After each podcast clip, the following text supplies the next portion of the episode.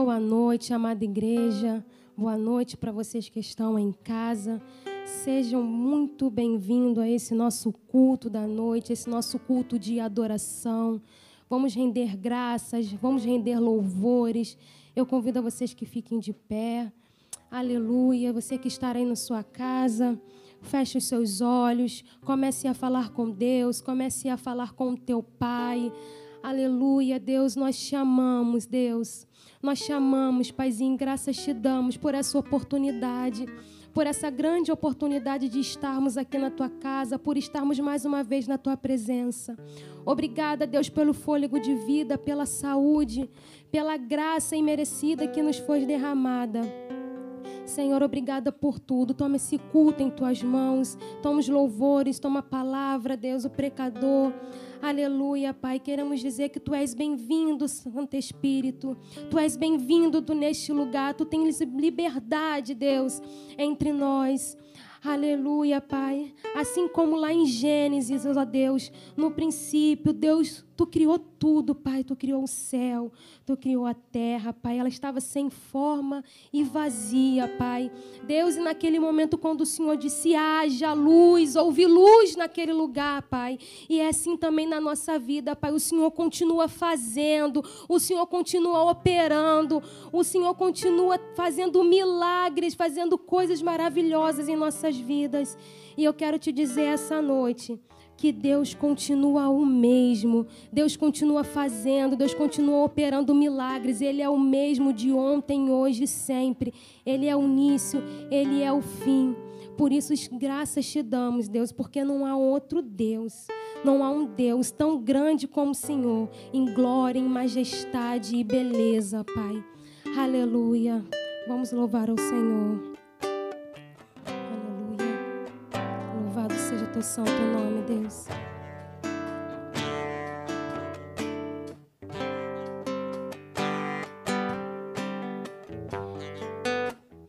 A dupla honra em dias de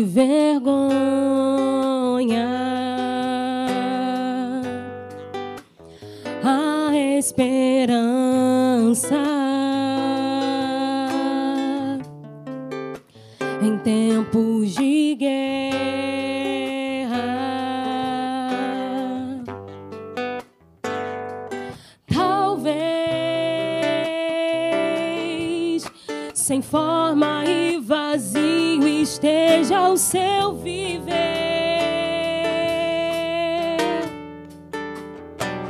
Mas o haja de Deus,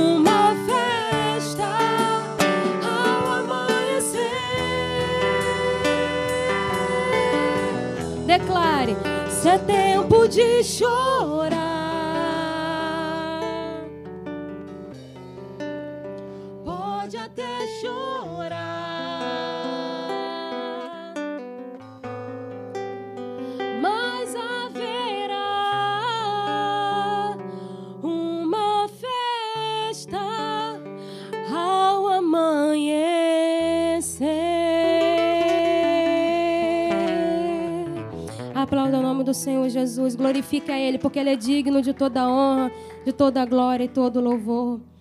Aleluia, Deus. Aleluia, Santo Tu és, Pai. Em Teus braços nós descansamos, Deus. Aleluia.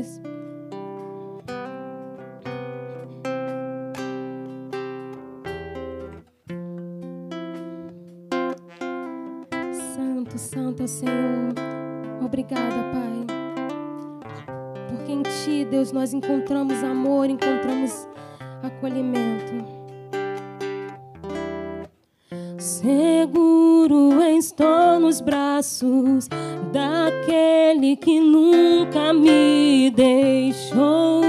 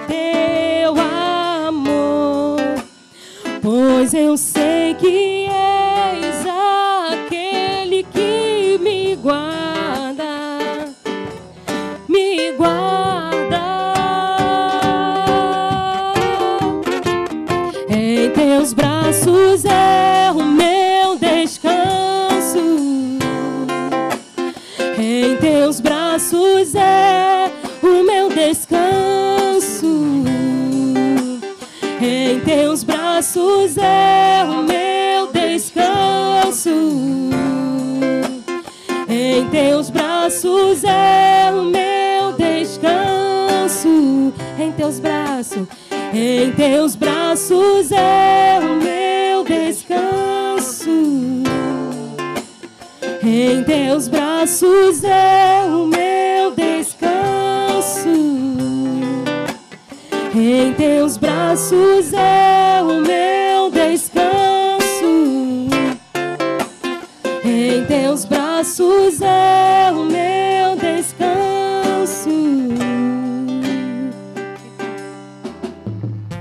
Recai em tua graça. Recaio de novo em tuas mãos eu recaio, recaio em tua graça.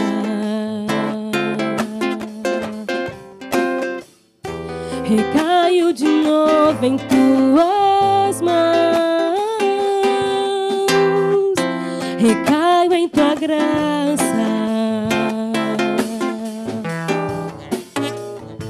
Recaio de novo em tuas mãos,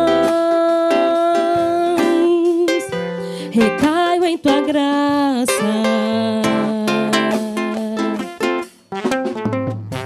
Recaio de novo em tuas mãos, e se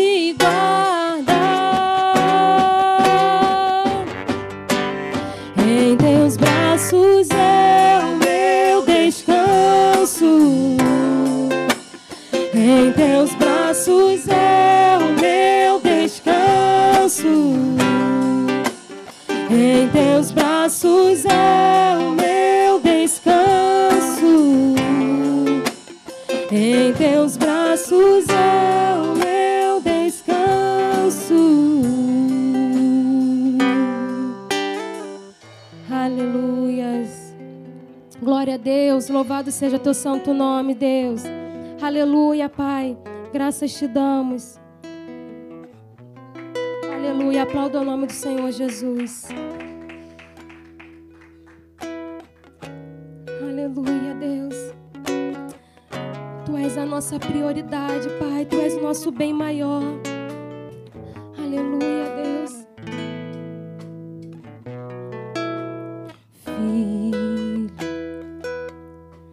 Intimidade comigo não há como você vencer. Sem dobrar os teus joelhos e na madrugada me buscar.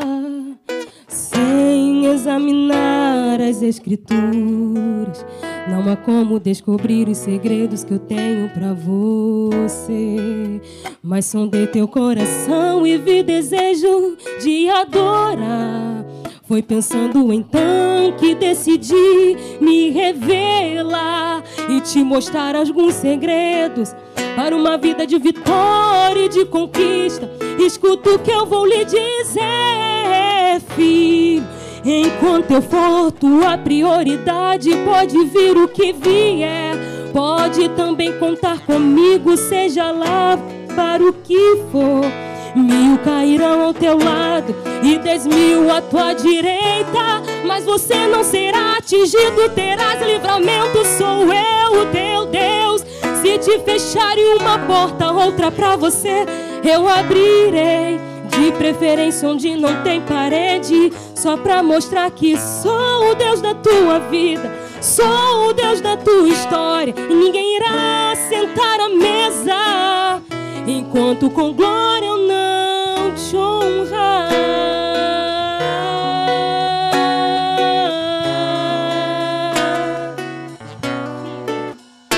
Aleluia, filho. Sem intimidade comigo não há como você vencer. Sem dobrar os teus joelhos e na madrugada me buscar. Examinar as escrituras, não há como descobrir os segredos que eu tenho pra você. mas sondei seu coração e vi desejo de adorar. Foi pensando então que decidi me revelar e te mostrar alguns segredos para uma vida de vitória e de conquista. Escuta o que eu vou lhe dizer, filho. Enquanto eu for tua prioridade, pode vir o que vier pode também contar comigo, seja lá para o que for. Mil cairão ao teu lado e dez mil à tua direita, mas você não será atingido, terás livramento. Sou eu, teu Deus. Se te fecharem uma porta, outra para você eu abrirei. De preferência onde não tem parede, só para mostrar que sou o Deus da tua vida. Sou o Deus da tua história e ninguém irá sentar à mesa enquanto com glória eu não te honrar.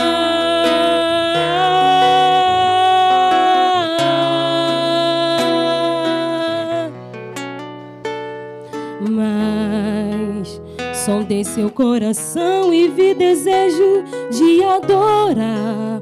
Foi pensando então que decidi te revelar e te mostrar alguns segredos para uma vida de vitória e de conquista. Escuta o que eu vou lhe dizer, filho. Enquanto eu for tua prioridade, pode vir o que vier. Pode também contar comigo, seja lá para o que for. Mil cairão ao teu lado e dez mil à tua direita, mas você não será atingido, terás livramento. Sou eu, teu Deus. Se te fecharem uma porta, outra para você eu abrirei. De preferência onde não tem parede, só para mostrar que sou o Deus da tua vida. Sou o Deus da tua história e ninguém irá sentar à mesa enquanto com glória eu não te honrar. Aleluia. Ele é o Deus da tua vida, Ele é o Deus da tua história. Ele é que manda, Ele é que desmanda, Ele é que abre, Ele é que fecha a porta, Ele é que cura, Ele é que liberta, Ele é que salva. Ele é o Deus das nossas vidas, Ele é a nossa prioridade. Aleluia, Deus, nós te amamos, nós te louvamos e agradecemos. Glórias a ti, Senhor. O grupo de louvor agradece, é o rico a oportunidade. Aleluia, amém.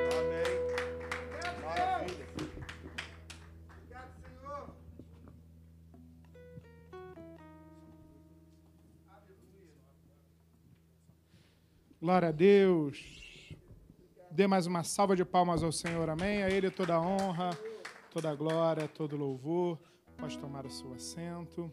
Boa noite, amada igreja. A graça e a paz do nosso Senhor e Salvador Jesus Cristo, amém.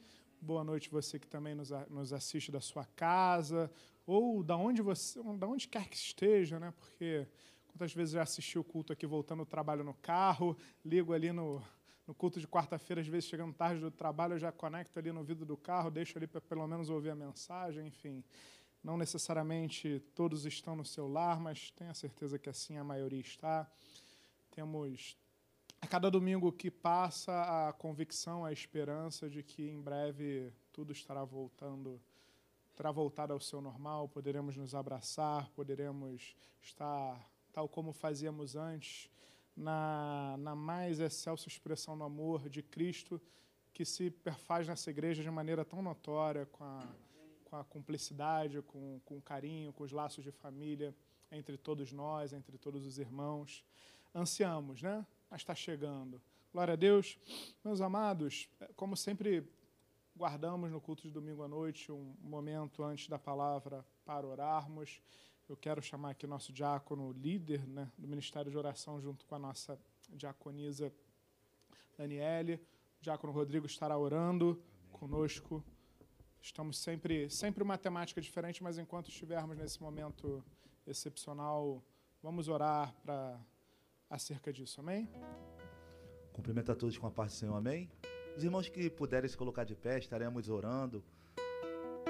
Levante tuas mãos, interceda. Comece a interceder agora pela sua casa. cada pedido de oração, esse é o momento para nós estarmos orando ao Senhor, amém? Pai querido, Pai amado, estamos aqui, Pai, reunidos no Teu nome, Senhor apresentando cada necessidade, Senhor, cada pedido de oração do teu povo, Senhor. Porque tu és o Deus que tem poder para resolver, Senhor, para abrir porta onde não tem, Senhor. Senhor, entra com providência, Senhor. Aquele que se encontra aflito, abatido, Pai, triste, amargurado, Pai. Que tu venha visitar nesse momento, Pai. Aquele que se encontra desanimado, Pai. Que o teu Espírito Santo venha reanimar, Pai. Venha animar, Pai. Que venha fortalecer, Senhor. Aquele que não tem mais o prazer de estar na tua casa buscando a ti, Senhor. Tu és o Deus que levanta, tu és o Deus que restaura, Senhor. Tu és o Deus que toca, Senhor. Tu és o Deus que coloca em nossas vidas, Senhor, o desejo de estarmos na tua casa, Senhor. Tu és o Deus que coloca em nossas vidas, Senhor, o desejo de buscar a ti, Senhor, de meditar na tua palavra, Senhor, de até estar próximo de ti, da tua presença, Senhor. Enche-nos, Senhor. Toca agora em cada vida, Senhor. Eu apresento, Senhor, a irmã Carmen em tuas Senhor. A tua filha se encontra debilitada, Pai. Que tu venha visitar, Senhor. Que tu venha fortalecer, Senhor. Que essa enfermidade venha bater em retirada, Pai. Cada pedido de oração, Senhor. Que o Senhor venha atender, Senhor. Entra com providência, Pai. Eu jogo por terra no nome de Jesus Cristo todo espírito de perturbação, Senhor. Todo espírito, Senhor, que venha tentar, Senhor, atrapalhar, Senhor, do teu povo estar na tua casa, Senhor, do teu povo estar te buscando, Pai. Em nome de Jesus Cristo, Pai, restaura as, as famílias, Senhor, restaura, Senhor, os relacionamentos, Pai. Que tu venha, Senhor, restaurar, restituir, Pai. Que todo espírito contrário, Pai, todo espírito de divisão venha bater em retirada, Senhor, no nome de Jesus Cristo, Pai. No nome de Jesus Cristo, nós repreendemos todo o mal, Senhor. Nós repreendemos, Senhor. Desperta-nos, Senhor, para cada dia estarmos buscando a Ti, Senhor. Desperta-nos, Senhor, para cada dia estarmos meditando na Tua palavra, Senhor. Nos desperta, Senhor, para nós nos dedicarmos, Senhor, para Ti, Senhor. Para nós nos dedicarmos, Senhor, na madrugada para buscar a Tua presença, Senhor. Ser conosco, Pai. Senhor, que nessa noite, Pai, venha ser uma noite de transformação, Senhor. Nós já sentimos a Tua presença, Senhor. Nós já fomos tocados, Senhor, através dos louvores, Senhor, através das ministrações, Pai. Continue falando nos nossos corações, Senhor. Usa o Teu filho que estará ministrando a Tua palavra, Pai. Que ele venha ser tocado por Ti, Pai. Que ele venha receber revelação da Tua parte, Pai. E através da vida dele, Pai, sejamos tocados, Senhor. Sejamos transformados pela Tua palavra, Pai. Muito obrigado por tudo, Pai. Muito obrigado pela Tua presença, Senhor. Muito obrigado, Senhor, pelo Teu trabalhar, Pai. Graças te damos por tudo, Pai. Fica conosco, Pai, em nome de Jesus. Em nome de Jesus. Amém. Aleluia. Deus, dê uma salva de palmas para o Senhor, amém? A Ele toda a honra, toda a glória, todo o louvor. Pode tomar o seu assento. Nessa noite não temos visitante, né? Poxa, acho que o primeiro domingo à noite que não temos é, um visitante, mas estamos em família, então cumprimente ainda que a distância o irmão que está do seu lado, atrás de você, elogie a máscara dele. Em breve não estaremos mais usando a máscara, né? Então, enquanto isso, elogie a sua máscara, a da Eloá diferente, né? O missionário Flávio também, o resto todo mundo de preto, ó, que beleza. Meus amados, sem mais delongas, o horário é muito bom, louvar é maravilhoso, mas cremos que o momento é celso de uma administração, de um de um culto num culto protestante é a ministração da palavra de Deus. Eu gostaria então de chamar o missionário Flávio Franco, que estará nos abençoando. Que a igreja receba com uma calorosa salva de palmas para Cristo. Amém?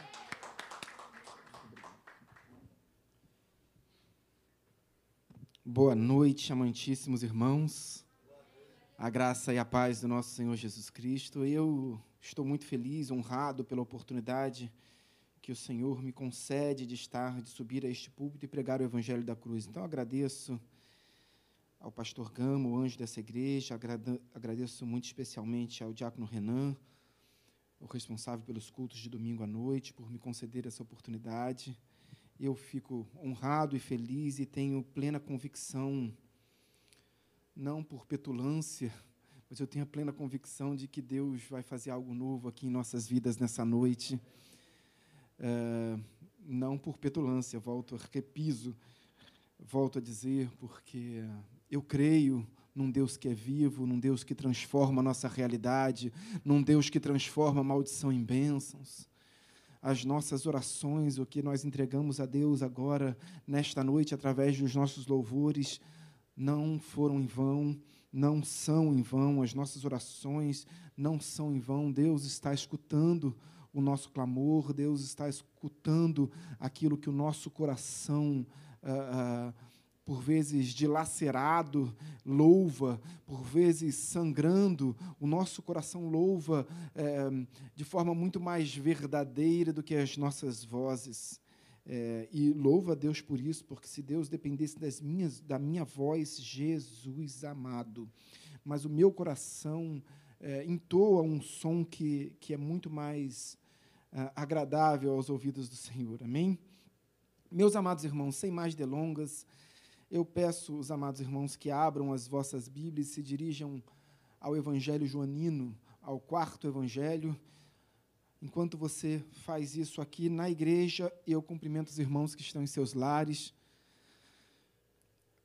Uh, sejam todos muito bem-vindos. Eu creio que Deus vai falar profundamente aos nossos corações, aonde quer que você esteja. Receba a palavra de Deus, convide outras pessoas para igualmente estarem conosco, não apenas assistir, mas cultuar, crescer em Cristo. E eu tenho certeza que Deus vai fazer algo novo em nossos corações e nossas vidas nessa noite. Amém? Todos encontraram o Evangelho de João, capítulo 18? Assim que você encontrar, então, o capítulo 18 do Evangelho de Joanino, num texto áureo, do momento de, em que Jesus estava prestes a ser preso no jardim de Getsemane, João capítulo 18, a partir do primeiro verso, Vamos ler. Eu peço que você acompanhe comigo em, uh, na leitura prefacial desta noite. Diz a palavra de Deus assim: Tendo Jesus dito estas palavras, saiu juntamente com seus discípulos para o outro lado do ribeiro Cedron, onde havia um jardim. E aí entrou com eles. E Judas, o traidor, também conhecia aquele lugar porque Jesus ali estivera muitas vezes com seus discípulos. Tendo, pois, Judas recebido a escolta e dos principais sacerdotes e dos fariseus, alguns guardas, chegou a este lugar com lanternas, tochas e armas. Sabendo, pois, Jesus todas as coisas que sobre ele haviam de vir, adiantou-se e perguntou-lhes: A quem buscais? Responderam-lhe: A Jesus, o Nazareno. Então Jesus lhes disse: Sou eu. Ora, Judas, o traidor, estava também com eles. Quando, pois, Jesus lhes disse: Sou eu, recuaram e caíram por terra. Jesus de novo lhes perguntou: A quem buscais? Responderam: A Jesus, o Nazareno. Então lhes disse Jesus: Já vos declarei que sou eu. Se é a mim, pois, que buscais, deixar, deixar ir estes, para se cumprir a palavra que dissera: Não perdi nenhum dos que me deste. Verso de número 10. Então Simão Pedro puxou da espada que trazia e feriu o, o servo do sumo sacerdote, cortando-lhe a orelha direita. E o nome do servo era Malco. Mas Jesus disse a Pedro: Mete a espada na bainha. Não beberei porventura o cálice que o Pai me deu? Feche os seus olhos. Oremos ao Senhor. Senhor, meu Deus, meu Pai, em nome de Jesus. Graças te damos. Graças te damos porque o teu evangelho, as boas novas, o evangelho da cruz, como disse o apóstolo São Paulo, está sendo anunciado, pregado nesta noite. Que ele encontre, ó oh Pai, que, o teu, que a tua palavra viva encontre em nós um terreno fértil para a multiplicação, Deus. Para que nessa noite, Deus, nós saiamos, saiamos pelas portas dessa igreja transformados pelo poder e pela manifestação do teu Santo Espírito em nós. Graças te damos por isso. Oramos em nome de Jesus. Amém e amém. Naquela quinta-feira, no dia 14 de abril do ano 29, Jesus reúne os seus discípulos para a chamada última ceia. Jesus, então, uh, tinha um local específico onde eles se reuniam uh, cotidianamente fora da cidade de Jerusalém, depois do Ribeiro Cedron, do vale do Ribeiro Cedron, ou seja, na saída de Jerusalém, eles atravessavam o vale e subiam em direção ao, Monte das Oliveiras. Na, na, primeira metade do Monte das Oliveiras tinha um jardim, um jardim de oliveiras. E esse jardim era chamado de Getsemane porque ali também tinha uma prensa onde, onde as oliveiras eram extraídas, as, os olivais eram extraídos, para que então fosse ali retirado o azeite. Então Jesus tinha um local comum dentro da cidade de Jerusalém e outro fora da cidade de Jerusalém, o Getsemane, e dentro da cidade de Jerusalém um lugar chamado de cenáculo.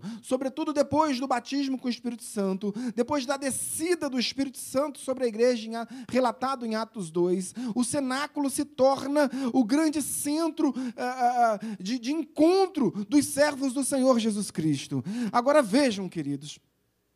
Jesus reúne mais uma vez, e pela primeira vez eles adentram o cenáculo para uma ceia. Eles sabiam que ali era uma casa ah, dos servos do Senhor, possivelmente casa de Maria, mãe de João Marcos, Marcos, o evangelista. E eles vão para o segundo andar daquela casa e ali uh, se reúnem para a celebração daquela última ceia. E quando eles estão, Jesus apenas com os seus apóstolos, apenas com os doze, os seus discípulos mais próximos, quando eles estão assentados àquela mesa, e eles se assentavam ao chão, evidentemente, não tinham cadeiras, não usavam cadeiras, os judeus não usavam cadeiras naquele tempo para se assentar à mesa, para a celebração da ceia. Então eles estavam ali, ao redor daquela mesa, e a mesa posta diante deles. Quando então o mestre se levanta, naquela quinta-feira, histórica, tensa, cujos corações ardiam, talvez de temor, talvez de esperança, numa mistura de sentimentos. Diante dos elementos da ceia, Jesus se levanta e ele tira, a palavra do Senhor diz que ele tira uma vestimenta e fica só com a parte de baixo. Jesus tira, muito provavelmente, uma túnica porque os servos não tinham túnicas. Então Jesus tira aquela túnica, aquela primeira capa, e fica só com a vestimenta de baixo, dizendo assim: Eu sou servo. Jesus se faz servo, como ele diz, como Paulo diz à igreja de Filipos. Ele, Jesus, se transmutava em forma de servo para que os nossos pecados fossem perdoados, sejam perdoados dia após dia. E o primeiro exemplo foi ali Jesus diante dos seus discípulos mais próximos. Ele tira aquela veste, pega uma toalha, cinge a sua cintura com aquela toalha. E ele se abaixa. Vejam, os servos estão no chão, queridos. Mas Jesus vai ao chão, vai mais abaixo e começa a a lavar os pés dos seus discípulos. Mas quando ele está começando a lavar um dos seus discípulos mais próximos, Pedro, Cefas, Simão Barjonas, se dirige a Jesus e diz assim: Mestre, de forma alguma lavarás os meus pés. E Jesus disse: Simão, se eu não lavar os teus pés, não terás parte comigo. Então Simão diz: Então, Senhor, lava a minha cabeça também. E aí Jesus diz: Mas Simão, aqueles que já estão limpos não precisam ser lavados. E aí talvez Simão ali naquele momento não tenha compreendido. Mas logo em seguida, naquele mesmo local, naquela mesma mesa, Jesus lança uma parábola para os discípulos, para que eles compreendam acerca da videira verdadeira. E Jesus diz: Olha, eu sou a videira verdadeira, e o meu pai é o agricultor. Todo ramo que estiver em mim e não der fruto, o meu pai o corta, e todo aquele que der fruto, ele poda, para que ter mais fruto ainda. E ali Jesus diz, naquele exato momento, quando ele fala isso, ele diz: Vós já estáis purificados, limpos, santificados pela minha palavra. Talvez ali naquele momento seja um momento, tenha sido o um momento mais esclarecedor para Pedro. Então eles vão eh, com a mente mais é, é, mais, compreens, mais, mais compreensível em relação ao, ao, ao, tempo do fim. Talvez aceitando que, que as escrituras precisavam ser cumpridas. E a profecia acerca de Cristo era uma profecia de morte de cruz. Talvez eles começassem a entender que, que aquele momento era o momento que estava muito próximo de acontecer. Então Jesus pega o elemento, e ele primeiro ele pega o elemento pão, ele reparte, ele faz uma oração, ele dá graças ao Pai e diz: Este é o meu corpo, que é dado por vós. Depois ele pega o cálice e ele diz: Olha, esse é o cálice da nova aliança no meu sangue. E aí os discípulos começam a compreender: peraí, tem algo diferente aqui. Senhor, é o momento, já chegou a hora. É claro que havia ali um, um, um momento de, de tensão. Então Jesus lança uma palavra sobre eles. Depois da ceia, Jesus diz assim: Vocês se lembram? Quando eu disse para vocês, quando eu, quando eu vos chamei, quando eu vos convoquei, quando eu vos nomeei, e quando eu vos enviei. E quando eu vos enviei, conforme está descrito lá em Lucas capítulo 9. Eu disse para vocês assim: olha, vocês vão pregar as boas novas, anunciar as boas novas, mas é preciso que vocês é, é, estejam prontos para ir. E prontos para ir significa não levem as suas bolsas, não levem o alforge, não levem sandálias, não levem dinheiro, túnica, basta uma.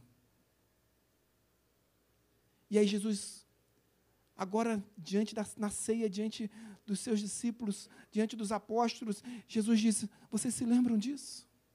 Vocês se lembram que eu enviei vocês sem nada?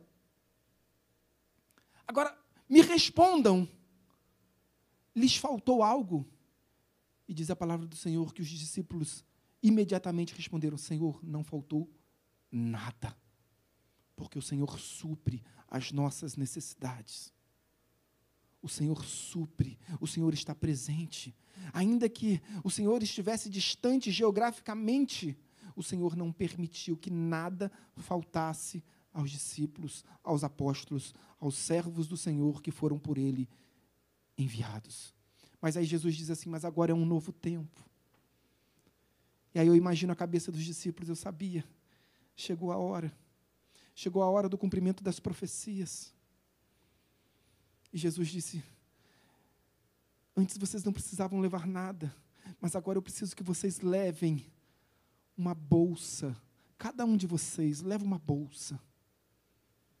Cada um de vocês leva um alforge. Para que serve o alforge, queridos?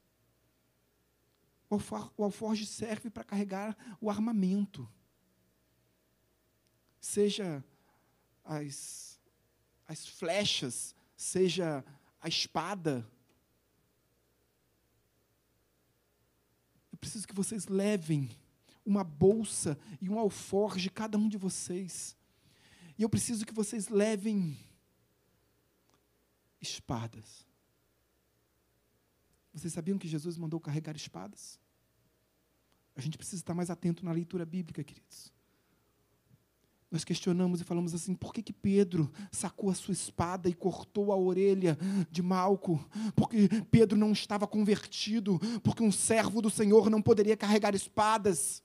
Porém, quatro horas antes daquele momento em que Pedro cortara a orelha de Malco, Jesus disse para Pedro e para os apóstolos: carreguem suas espadas.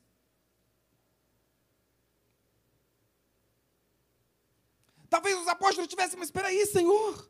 Eu me lembro uh, no Monte das Bem-aventuranças, lá em Mateus capítulo 5, no verso 9, que o Senhor disse: Bem-aventurados os pacificadores, porque eles serão chamados filhos de Deus. talvez no coração deles eles estivessem questionando, mas eu não vou levar espada porque eu quero ser chamado filho de Deus e eu sou um pacificador.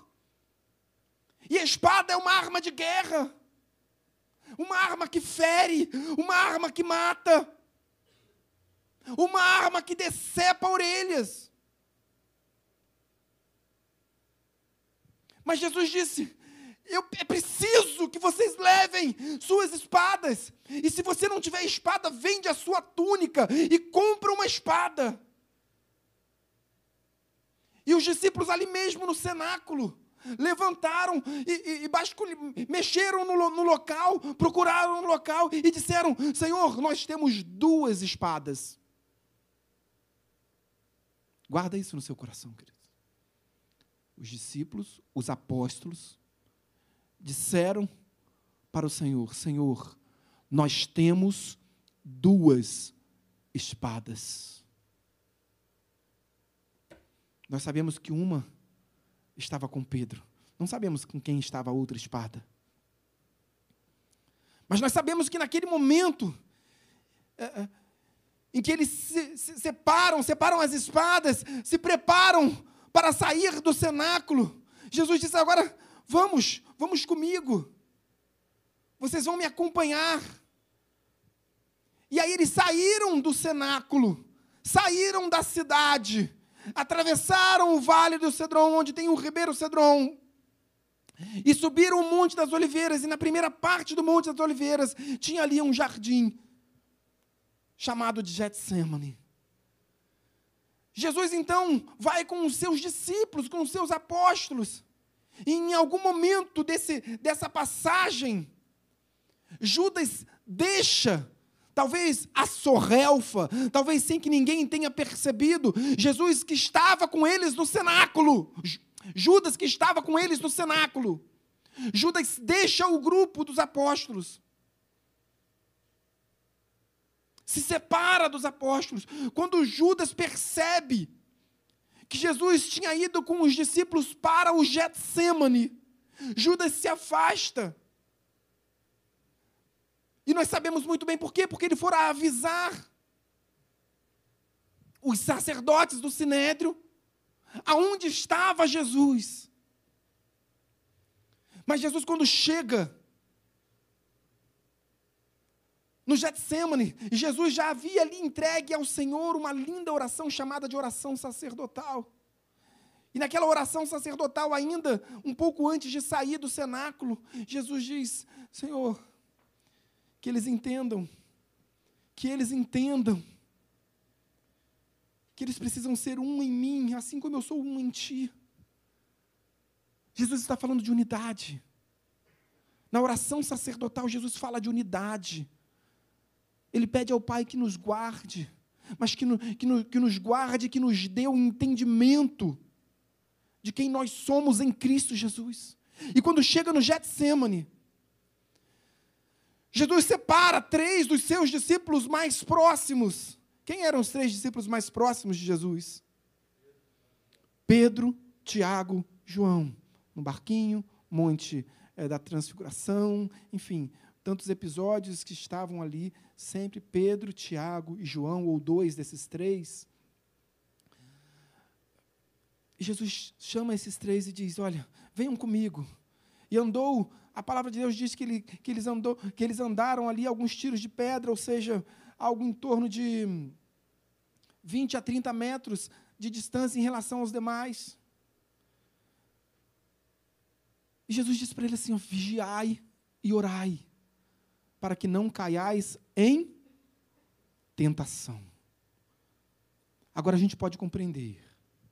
Jesus estava pedindo, Jesus estava clamando aos seus servos: vigiai e orai para que não caiais em tentação. Jesus então se separa dos três. E uma hora depois Jesus volta e os três estão dormindo.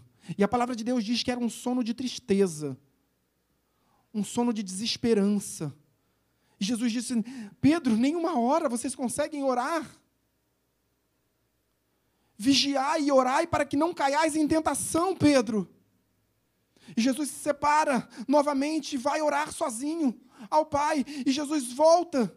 E eles estão mais uma vez dormindo. E Jesus, Pedro, desperta.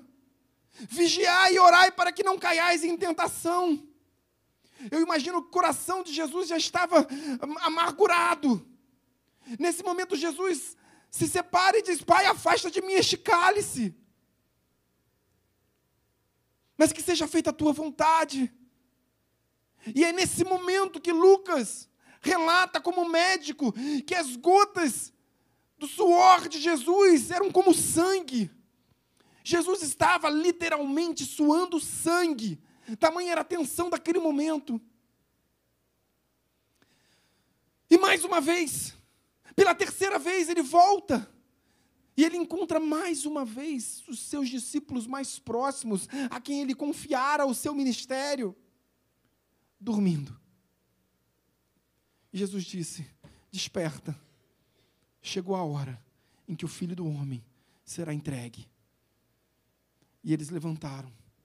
E no momento que eles se levantaram, se dirigiram e se aproximaram, os demais apóstolos e logo, exatamente naquele momento, Jesus avista um homem chamado Judas. Judas Iscariotes, servo, discípulo, apóstolo e traidor.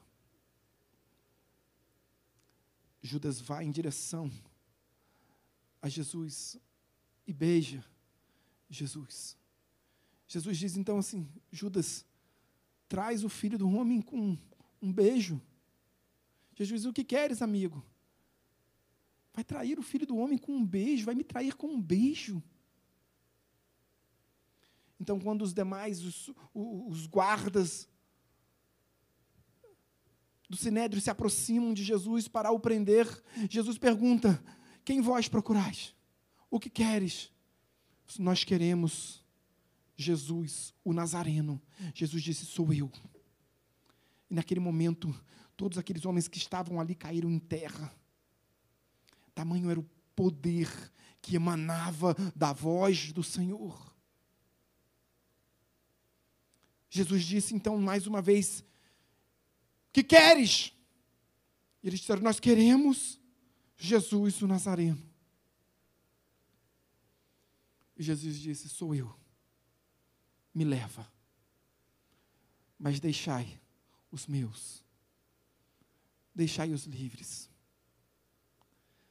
Nesse momento eles vieram para prender Jesus. Então um dos homens, que não Pedro, um dos homens pergunta para Jesus assim: Queridos, quem mandou levar a espada? Quem mandou levar a espada? Um dos homens pergunta para Jesus assim: Senhor, é agora que devemos desembanhar as nossas espadas? Antes mesmo de que Jesus pudesse responder aquela pergunta.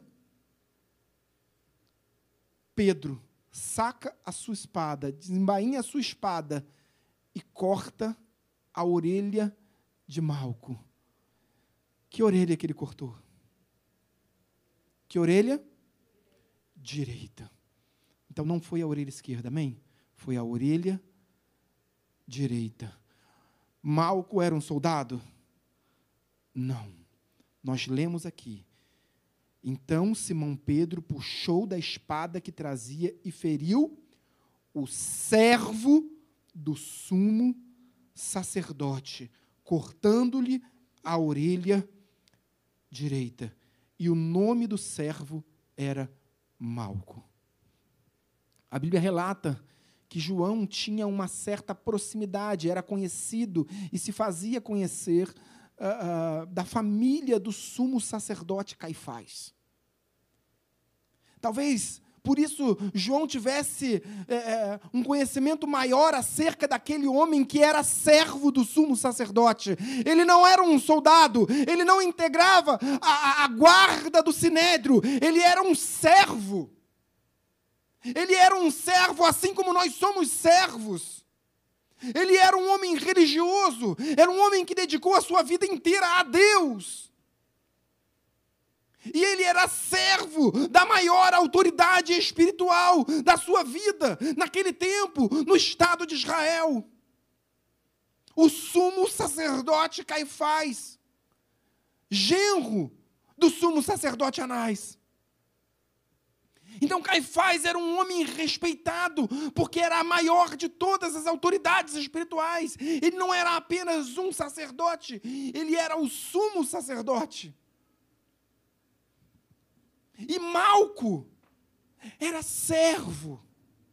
Ele não era um soldado, ele não estava ali para lançar uma espada e cortar, e machucar, e ferir, e matar alguém.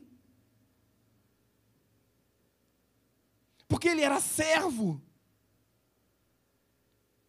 Mas é importante compreender porque todos os evangelhos, tanto os evangelhos sinóticos, Mateus, Marcos e Lucas, quanto o evangelho de João, eles relatam essa passagem, mas o único que denomina quem foi quem feriu e quem foi aquele que foi ferido é o evangelho de João. Porque João era conhecido da família do sumo sacerdote Caifás. Então ele sabia quem era aquele homem. Mas ele era servo. E para ser servo, queridos, ou seja, ele era um aspirante a sacerdote. Ele era um discípulo. Era um homem que, como judeu, dedicou a sua vida inteira a servir na casa de Deus. Dedicou a sua vida inteira, porque os judeus têm fases em suas vidas. Desde a circuncisão aos oito dias, depois tem um, um, um adágio é, hebreu que diz assim: aos cinco a Torá, aos dez Estivá, aos treze Bar Mitzvah. Isso significa, aos cinco anos de idade, o judeu recebe a palavra de Deus. Aos cinco anos de idade, ele recebe a palavra de Deus para estudar. Aos cinco anos de idade, ele recebe a palavra de Deus. Agora você vai ter que ler, você vai ter que estudar. Aos cinco anos de idade. Aos dez anos, ele é enviado para uma escola religiosa para passar o dia inteiro estudando a palavra de Deus. Para que então, aos 13 anos de idade, ele atingisse a maioridade religiosa, a maturidade espiritual aos 13 anos de idade, um judeu passa, um judeu menino, passa pelo bar mitzvah. Em algumas, algumas doutrinas é, judaicas, a menina passa aos 12 anos e um dia. Ou seja, quando ela entra no 13 terceiro ano de vida, ou seja, 12 anos e um dia, ela passa pelo seu bat mitzvah. Filho e filha do mandamento. Bar mitzvah significa filho do mandamento.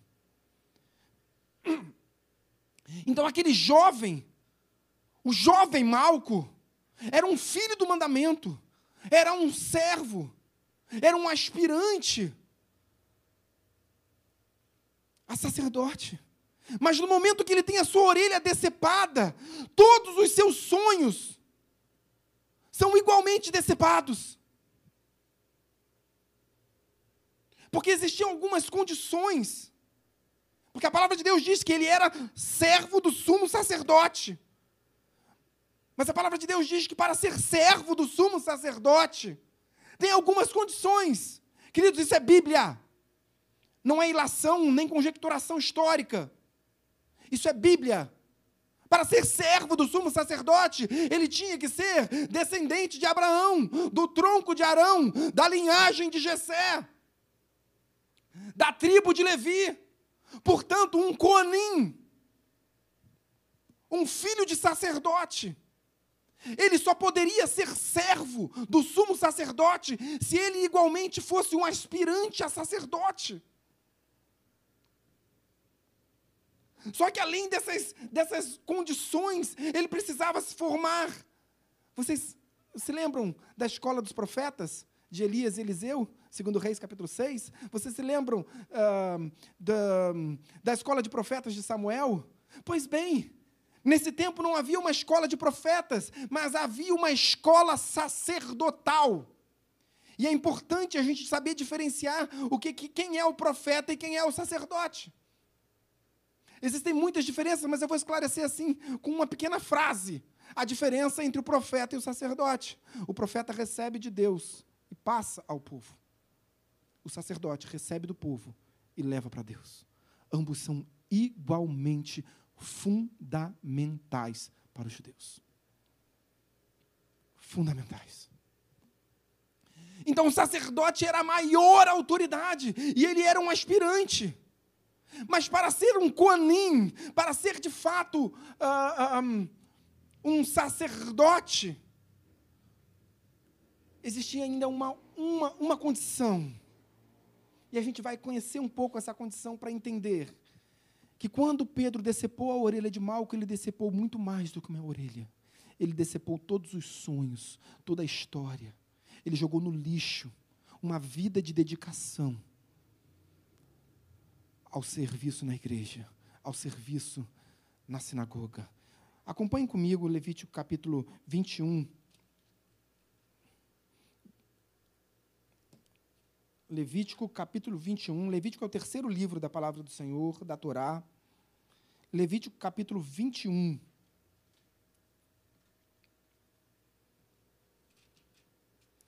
A partir do verso 16. Acompanhe comigo. Queridos, isso é Bíblia não é ilação. Isso é Bíblia, é Deus falando com você através da palavra que foi revelada diretamente pelo Senhor.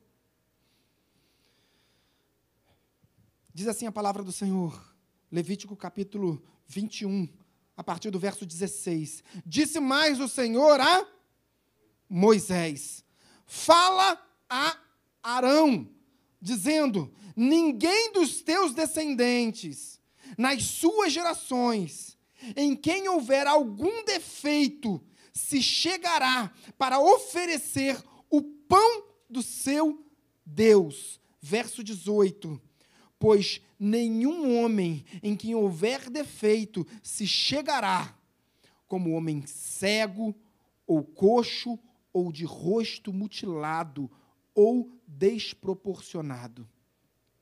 Fica por aí. Deus estava dizendo assim: Moisés fala para Arão: quem é Arão? Primeiro sumo sacerdote. Moisés fala para Arão, ele, como primeiro sumo sacerdote, a partir de agora, a partir da descendência de Arão, nenhum sumo sacerdote, nenhum homem da sua descendência, pode ser levantado um coanim, um sacerdote, se nele for encontrado alguma mácula, se nele for encontrado alguma deficiência. Se ele for de alguma forma. Uh, se, nele for encontrado alguma cicatriz. Querido, sumo sacerdote não poderia ter cicatriz no rosto. Eu imagino então Malco com cinco anos de idade. Mamãe, eu vou brincar com os meus amiguinhos lá fora. Malco, cuidado, meu filho. Porque você é rei de um reino de sacerdotes. Você nasceu com um propósito na sua vida. E o propósito é, é ser rei num reino de sacerdotes. E, portanto, para que esse propósito se cumpra na sua vida, você pode brincar com seus amigos, mas brinca à distância. Cuidado para não se ferir. Cuidado para não subir nessa pedra. Não suba ao telhado. Não pule a janela. Porque, Malco, você tem um propósito, você tem um chamado. E, queridos, presta atenção. Todos os nomes na Bíblia, os judeus colocam o nome de seus filhos por alguma razão muito específica ou em função do seu passado, mas na maioria dos casos, é, é, em função do futuro que, se, que lhes é prometido, ou que lhes é esperado. E Malco significa o quê? Rei. Malco significa o quê? Rei.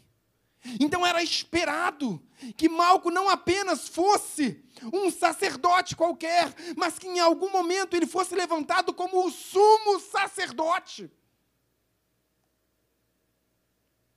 Mas naquele momento que Pedro lança a mão da espada e corta e decepa a orelha de Malco, todos os seus sonhos estavam dilacerados. Assim como a orelha foi decepada, os seus sonhos também foram decepados, foram extirpados.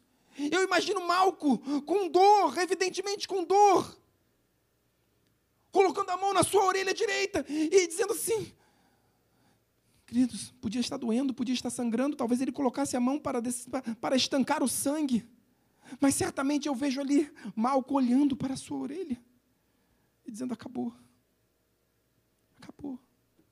A razão da minha existência foi extirpada de mim com esse golpe de espada. Todos os meus sonhos. E queridos, quantos, quantos de nós? Malco era servo do. Pode falar, queridos. Sumo sacerdote, autoridade religiosa. Quantos de nós, quantos de nós, servindo líderes religiosos, não, não tivemos parte de nós decepadas, não tivemos tristezas, não tivemos decepções. Aquele homem era servo, queridos. Aquele homem era servo, ele achava que estava fazendo a coisa certa, porque ele estava seguindo o seu líder religioso, a sua autoridade espiritual.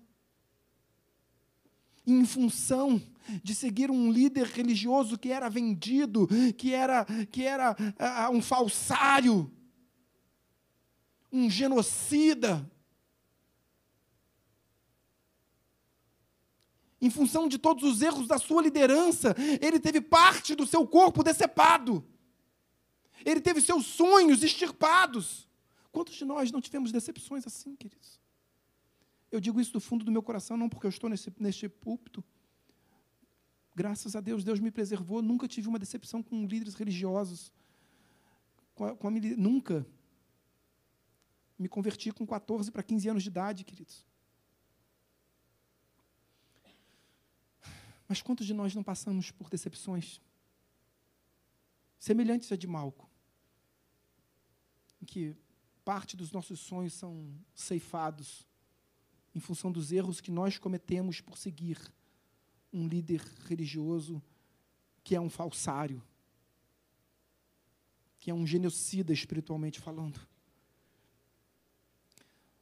Acompanhe comigo.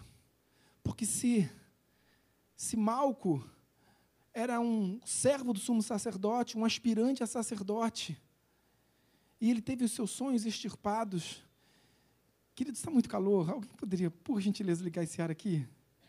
Senão eu estou quase derretendo. Acompanhe comigo. Vamos para o livro de Deuteronômio, no capítulo de número 15. Deuteronômio é o quinto livro do Pentateuco. Vamos compreender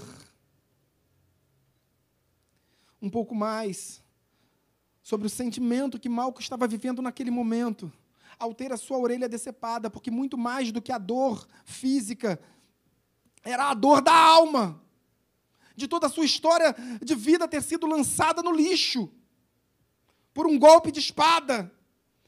Diz assim, Deuteronômio capítulo 15, a partir do verso 12. Acompanhe comigo. Quando um de teus irmãos hebreu ou hebreia, te for vendido, seis anos servir-te-á, mas no sétimo o despirás forro, o despirás forro, ou seja, livre, liberto. E quando de ti o despedires forro, liberto, livre, não o deixarás ir vazio liberalmente lhe fornecerás do teu rebanho, da tua eira e do teu lagar, daquilo com que o Senhor teu Deus te houver abençoado, lhe darás. Lembrar-te-ás de que foste servo na tua terra do Egito e de que o Senhor teu Deus te remiu, pelo que hoje isso te ordeno. Se, porém, presta atenção agora no verso 16: se, porém, o teu servo, se ele disser, se ele te disser, não sairei de ti, porquanto te ama, a ti e a tua casa, por estar bem contigo. Então tomarás uma sovela e lhe furarás a orelha na porta, e serás e será para sempre teu servo e também assim farás a tua serva. Não pareça aos teus olhos duro despedi-lo forro, pois seis anos te serviu por metade do salário do jornaleiro. Assim o Senhor teu Deus te abençoará em tudo o que fizeres. A palavra de Deus a, Moisés, ele, estava dizendo assim: Deus, Deus disse para Moisés assim: Olha, o teu servo, ele vai te servir por seis anos. Depois, no sétimo ano, você vai libertar ele. O servo que é escravo, queridos tá? O escravo que foi comprado. Ele vai te servir por seis anos. No sétimo ano você vai li libertar ele. No, no sétimo ano é o ano da remissão dos pecados. É o ano do perdão. É o ano da misericórdia. Por isso que sete é o número do Senhor. E Deus disse a Moisés assim: Olha, Moisés, é um tempo de libertação. Só que aqui diz a palavra do Senhor assim: olha, mas se o seu servo for chamado, presta atenção aqui, queridos, olha para mim. Se o seu servo for chamado doulos, ou seja, se o seu servo com o coração servir voluntariamente, faça uma marca na sua orelha para dizer que este é um servo é, valioso, este é um servo voluntário, este é alguém que serve na casa de Deus porque ama a casa do Senhor. Mas é preciso que você marque a orelha, faça um furo na orelha do teu servo para demonstrar a todos que aquele era um homem é, diferenciado, era um homem que servia voluntariamente, um homem que tinha amor pela casa do Senhor. Talvez Malco não pudesse mais ser sacerdote, porque teve ali o seu rosto, a sua face, a sua orelha decepada. Mas talvez imediatamente ele tenha pensado: olha, eu não posso mais ser um coninha, eu não posso mais ser um sacerdote. Sonho pelo qual eu dediquei a minha vida inteira, mas talvez eu possa ser um servo. E talvez alguém tenha lembrado: olha, você também não pode ser servo. Você não pode ser servo. Porque para ser servo você precisa de um furo na sua orelha direita para identificar que você é um doulos, um servo voluntário. Talvez ele tenha pensado assim: só me resta a mendicância. Só me resta a mendicância. Acompanhe comigo. Vamos Êxodo, vamos retroagir um pouquinho, segundo livro, Êxodo capítulo 29. Queridos, isso é Bíblia. Isso é Bíblia. Isso é palavra de Deus, é essa palavra viva que transforma a nossa realidade. Êxodo capítulo 29. Todos acharam, amém? Êxodo capítulo 29, se dirige ao verso de número 20 e acompanhe comigo a leitura. imolarás o carneiro, e tomarás do seu sangue, e porás sobre a ponta da orelha direita de Arão, e sobre a ponta da orelha direita de seus filhos, como também sobre o polegar da sua mão direita e sobre o polegar do seu pé direito. O restante do sangue jogarás sobre o altar ao redor fica por aí. Esse texto também está representado em Levítico capítulo 14, verso 14. Deus está dizendo assim para Moisés, em relação a Arão,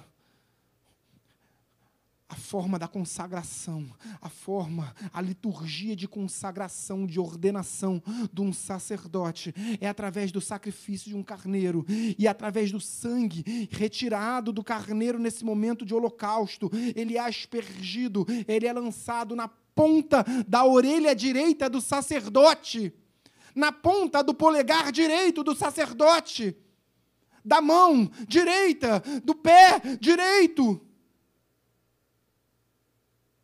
Então eu imagino Malco absolutamente desesperado. Porque em hipótese alguma mais ele poderia ser lançado, ordenado como um sacerdote. Mas, querido, voltamos. Vocês compreendem que, que Malco não poderia mais ser sacerdote, amém? Agora, volta comigo. Imagina aquela cena no Getsemane. Imagina aquela cena no Getsemane quando, quando Pedro desembanha aquela espada e corta a orelha de Malco. Pensa, pensa na pessoa de Jesus. Pensa pra, quando Jesus olha para Pedro e diz: O que é isso? O que, que você fez? Pedro, você tem caminhado comigo três anos e meio. Eu tenho falado de paz. Eu tenho falado de perdão. Eu tenho ensinado sobre misericórdia. Eu tenho admoestado vocês que andam comigo. Pedro, o meu ministério é um ministério de amor, é um ministério que salva, não um ministério que mata, um ministério que restaura e não um ministério que divide, não um ministério que decepa. Então Jesus, eh, Jesus olha para Pedro e, e, e ele lança, através do olhar, todas essas palavras. Pedro, você não compreendeu nada do reino. E ao mesmo passo, Jesus olha para Malco. E ao passo que Jesus prega para Pedro, ele também prega para Malco. Porque Malco estava ali para prender Jesus, isso era certo ou era errado, queridos? Ele estava seguindo as ordenanças do seu líder religioso, e ele também era responsável pelos seus erros.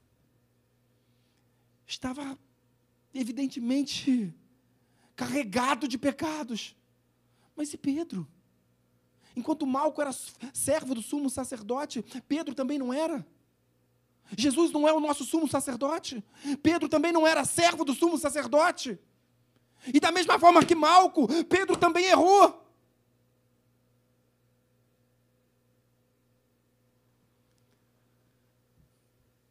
Mas naquele momento em que, se, que, que Pedro tira aquela, aquela espada, talvez o outro discípulo também tenha tirado a sua espada, a Bíblia não relata. Mas certo é que os guardas do sinédrio também lançam as suas espadas, e naquele momento de correria, de tensão, os apóstolos, os discípulos correm, fogem do, do, do, do Getsemane. Mas nesse momento Jesus não foge, ele se abaixa. E ele pega com a sua mão. Agora guarda comigo aqui. Jesus antes estava suando sangue. Amém, querido? Jesus então pega com a sua mão uma orelha suja de sangue, uma orelha ensanguentada, uma orelha que caiu na terra, uma orelha que estava suja. Eu imagino Jesus dando uma balançada na orelha, uh, assoprando para tirar aquelas su as, as sujeiras da orelha de Malco. Mas Jesus também tinha sangue em suas mãos, porque Jesus estava suando sangue. E Jesus pega e coloca a orelha no local de onde ela nunca deveria ter saído. E ali, miraculosamente, milagrosamente, aquela, aquela orelha é restaurada. E o milagre da restauração não é de uma orelha, queridos, é de uma vida, é de um ministério. Então, quando Jesus está colocando aquela orelha no lugar, Jesus está dizendo para Malco: Malco, o seu ministério está em minhas mãos. Malco, a sua vida, o seu ministério está em minhas mãos. Eu estou restaurando o seu ministério. Ainda restaurando aquela orelha, Jesus olhando para Malco, eu imagino Malco sendo liberto, restaurado, salvo. Porque a Bíblia diz que quando uh, aquele milagre acontece, Malco é curado mas esse, essa cura é a mesma cura que está descrita em 1 Pedro capítulo 2, verso 24. É uma cura de salvação, não é apenas uma cura de um corpo, de um corpo físico. Malco não está apenas sendo uh, curado de sua deformidade, ele está sendo purificado, santificado, salvo. Eu imagino Jesus gotejando sangue. Jesus estava gotejando, amém? A Bíblia não diz isso? Que Jesus suava e tinham gotas de sangue. E ao passo que Jesus, como um cordeiro imaculado, gotejava sangue, eu imagino que as gotas de sangue que caíam de Jesus caíram também no polegar direito do pé de Malco, no polegar direito da mão de, de Malco, e igualmente na orelha direita da mão de Malco, porque Jesus estava com as suas mãos ensanguentadas, e naquele momento, Malco está sendo ungido, transformado como num, num sacerdote do reino de Deus. Naquele momento, ele não apenas cura, ele restaura o ministério e salva. Queridos, nós buscamos cura de nossas enfermidades da alma. Deus, Deus vai tratar a sua vida. Deus vai curar, Deus vai, vai mover o seu coração. Mas quando Deus entra, Ele não se restringe a uma enfermidade da alma, Ele cura o seu espírito, Ele traz salvação para a sua casa. Malco poderia ter pego, ele próprio pego a sua orelha e saído correndo dali. Ele poderia é, se negar a receber o tratamento de Jesus. Mas ele ficou. E ele foi curado. E ele foi transformado. Por que, que Jesus não fez um milagre criativo? Olha para mim. Presta bastante atenção. Por que, que Jesus não fez um milagre criativo na vida de Malco? Sabe o que é um milagre criativo? É quando Jesus cria do nada uh, algo. Jesus não poderia dizer assim, Malco, você que teve a sua orelha decepada, eu estou agora estalando meus dedos, eu estou piscando meus olhos, e vai nascer uma orelha nova na sua vida.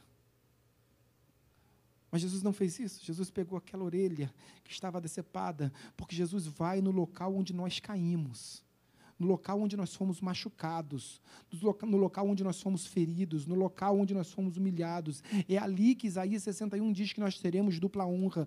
Jesus vai visitar o local da dor. Mas é preciso que a gente esteja diante de Cristo. E diante de Cristo, fala assim, Senhor, me restaura. Põe a mão na minha orelha direita. Restaura a minha vida, me cura, restaura o meu ministério, restaura os meus sonhos, os sonhos da, os sonhos da minha casa, da minha família. Senhor, meu pai era sacerdote, o meu avô era sacerdote, tudo que eles esperam de mim, e o meu sonho também é ser sacerdote. Restaura a minha vida, restaura os meus sonhos. Jesus vem e restaura os seus sonhos, mas quando Jesus está restaurando os seus sonhos, Ele não restaura apenas os seus sonhos, Ele restaura o seu espírito, porque antes você seguia um sumo sacerdote é, de falácias, de engodo, de mentiras. E agora você conhece a verdade. Vamos ficar de pé. Eu quero terminar a mensagem de hoje. Côncio. Eu vou pedir auxílio do Ministério do Louvor para que a gente possa entoar um cântico brevemente. Que a gente possa entrar no espírito naquele momento, entender o que, aquele, o que estava acontecendo ali no Getsemane. Entenda, entenda que naquele lugar, Jesus disse: Olha, este é o meu corpo, que é entregue em favor de vós. Este é o cálice da nova aliança, no meu sangue. Mas ali no Getsemane, antes mesmo de ser levado à cruz, Jesus usa o seu próprio sangue para restaurar. Jesus estava dizendo: olha, isso é uma prévia do que vai acontecer no Calvário, no monte chamado Gólgota. O que está acontecendo aqui na vida de Malco é o que clamamos, queridos, para que aconteça em nossas vidas. Porque aparentemente tudo vinha bem com Malco era um servo do sumo sacerdote, já era alguém respeitado. Porque ele não fora escolhido pelos demais sacerdotes, mas ele fora escolhido pelo sumo sacerdote. Tinha promessas para a vida dele, tinham sonhos. Quantos de nós não tivemos decepções em nossas vidas? Quantos de nós não tivemos parte dos nossos sonhos decepados? Quantos de nós? Louve ao Senhor, fale com Deus, fale com Deus, fale com Deus.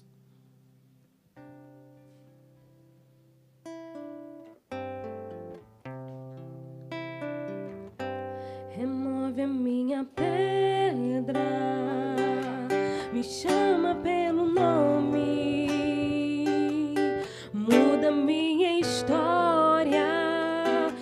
ressuscita os meus sonhos, transforma minha vida, me faz um milagre, me toca nessa hora, me chama para fora, ressuscita-me.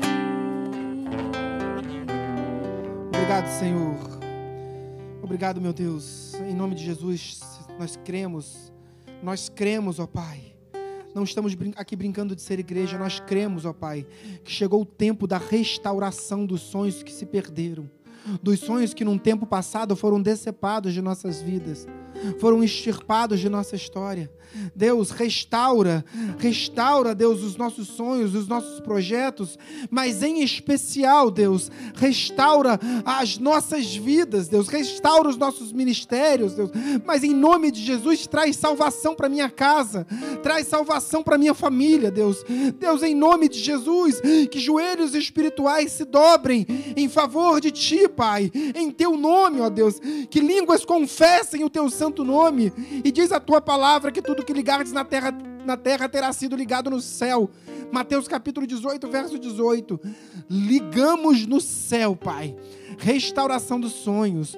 Ligamos nos céus. Salvação da nossa casa, Pai. Ligamos no céu, Pai. Joelhos se dobrando perante o teu altar, Deus. Ligamos no céu a língua daqueles que amamos, confessando o Senhor como único e suficiente Salvador de nossas vidas. Graças te damos por isso, ó Pai. Deus, em nome de Jesus, obrigado pela tua palavra, que cremos, encontrou em nós um terreno fértil para multiplicação, Deus. Graças te damos por isso. Oramos todos em nome de Jesus. Amém e amém. Se você foi abençoado, se você crê no poder desta oração, aplauda bem forte o Senhor.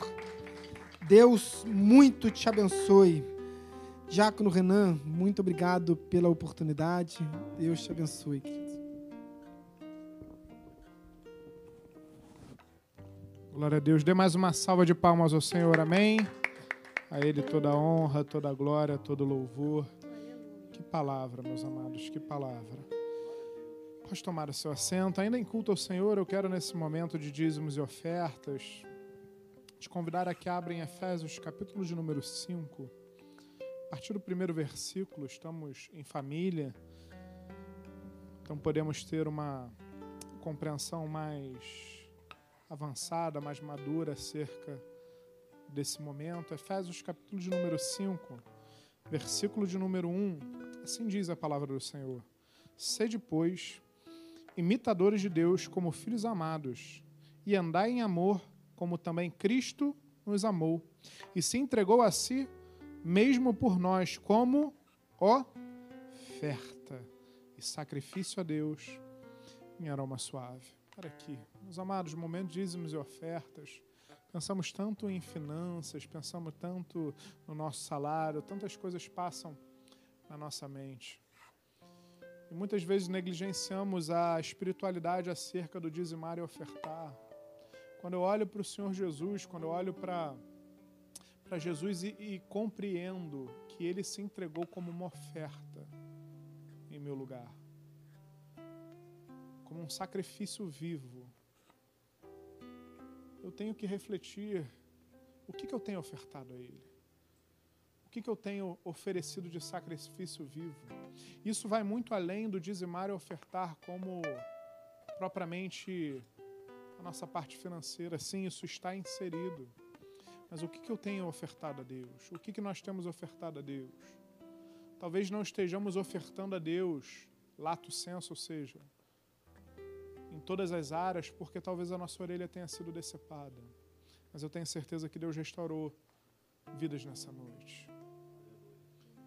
Dizimar e ofertar é, é um privilégio para nós. Dizimar e ofertar é, é entender que eu estou dando um pouco do muito do, daquele que se entregou como oferta viva por mim, como um sacrifício vivo, como lá diz em Isaías, capítulo de número 55, por que gastai vosso dinheiro com aquilo que não é pão, com aquilo que não edifica? Temos tanta dificuldade de, de dizimar, de ofertar, criamos tabus, criamos barreiras, criamos engodos, criamos tantas, tantas questões, tantas, tantas justificativas para não participar desse momento. Quantos álibis não são criados, quantos mau exemplos não são dados nesse momento. Mas entender que o próprio Senhor Jesus se entregou como oferta, como um sacrifício. Será que dizimar e ofertar é um sacrifício tão grande? Será que separar a décima parte daquilo que Deus me deu? Será que dar uma oferta de amor é algo tão danoso, tão dificultoso, tão. Enfim. Por que temos dificuldade? Por que temos tantos porquês nesse momento? Dizimar e ofertar é um ato de amor a Deus. Dizimar e ofertar é um ato de fidelidade a Deus. Dizimar e ofertar é um ato de amor àquele que a si próprio se entregou por nós. Seja fiel a Deus, amém? Na frente ou atrás da sua poltrona temos envelopes. Separe seu dízimo, sua oferta com alegria no seu coração. Como temos feito, vamos antecipar o momento da oração. Vou pedir, missionário, me consegue um envelopezinho para mim? Muito obrigado. Já pega o um envelope aí à frente, você que vai ofertar ou não, mas vamos já nos colocar de pé, vamos orar, vamos consagrar esse momento a Deus. E em seguida estaremos louvando e no transcorrer do louvor, missionária Flávia receberá o seu dízimo. Conforme você for separando, as ofertas serão recolhidas nos vossos lugares. Temos uma máquina de débito ali com a diaconisa Semei para o seu conforto e segurança. Amém? Pai amado, em nome de Jesus, Senhor, muito obrigado, Deus. Eis aqui, Paizinho, um pouco do muito que o Senhor tem colocado nas nossas mãos. Muito obrigado, Deus, porque se podemos dizimar e ofertar é porque verdadeiramente até aqui nos ajudou o Senhor e há de nos ajudar a cada dia das nossas vidas. Muito obrigado, Deus, porque hoje ofertamos aquilo que o Senhor tem colocado nas nossas mãos. Mas te glorificamos porque, Pai, tu se entregou por nós. Tu foste a maior oferta, tu foste o maior sacrifício. Muito obrigado, Senhor. Nesse momento, como igreja, nós clamamos pela vida financeira do teu povo te pedindo, Paizinho, abre porta de emprego ao desempregado, abre oportunidade profissional por aquele que vem buscando excelência, capacitação, dedicação, abre porta de concurso público, aprovação em concursos públicos. Pai, aumenta a clientela do profissional liberal. Paizinho, em nome de Jesus, move o sobrenatural em favor do teu povo. Te pedimos também, Senhor, sobre a administração financeira da tua casa. Abençoa, direciona que todo o recurso que chega ao teu altar seja utilizado para a tua obra conforme tua direção e querer. É o que te pedimos e fazemos agradecidos. Em o nome de Jesus. Amém.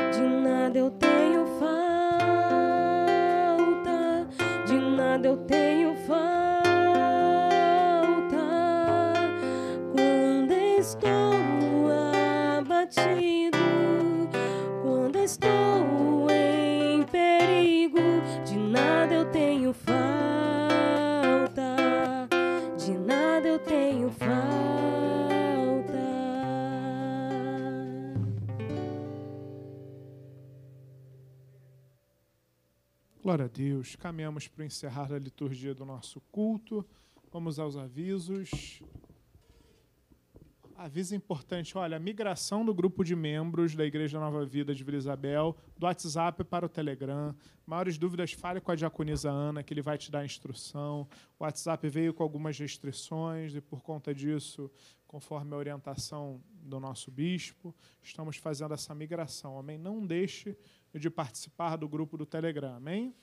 Olha, o retorno de Geração Vida Salinhas disponíveis para crianças de todas as idades, estamos tomando todas as medidas de precaução. Você que é pai, está nos assistindo, que estava receoso de vir à igreja, ou não estava vindo à igreja por conta dos seus filhos, pode voltar tranquilo, que já estamos 100% adaptados, 100% aparamentados para dar a segurança, dar o conforto e, o mais importante, ministrar sobre a vida dos nossas crianças, dos nossos jovens. Amém? Batismo nas águas, agora dia 20 de fevereiro, às 7h30. Ponto de encontro na Igreja Nova Vida de Copacabana. Você esteja conosco nesse momento ímpar, nesse momento tão, tão notório, tão importante na vida dos nossos irmãos que irão se batizar. Amém?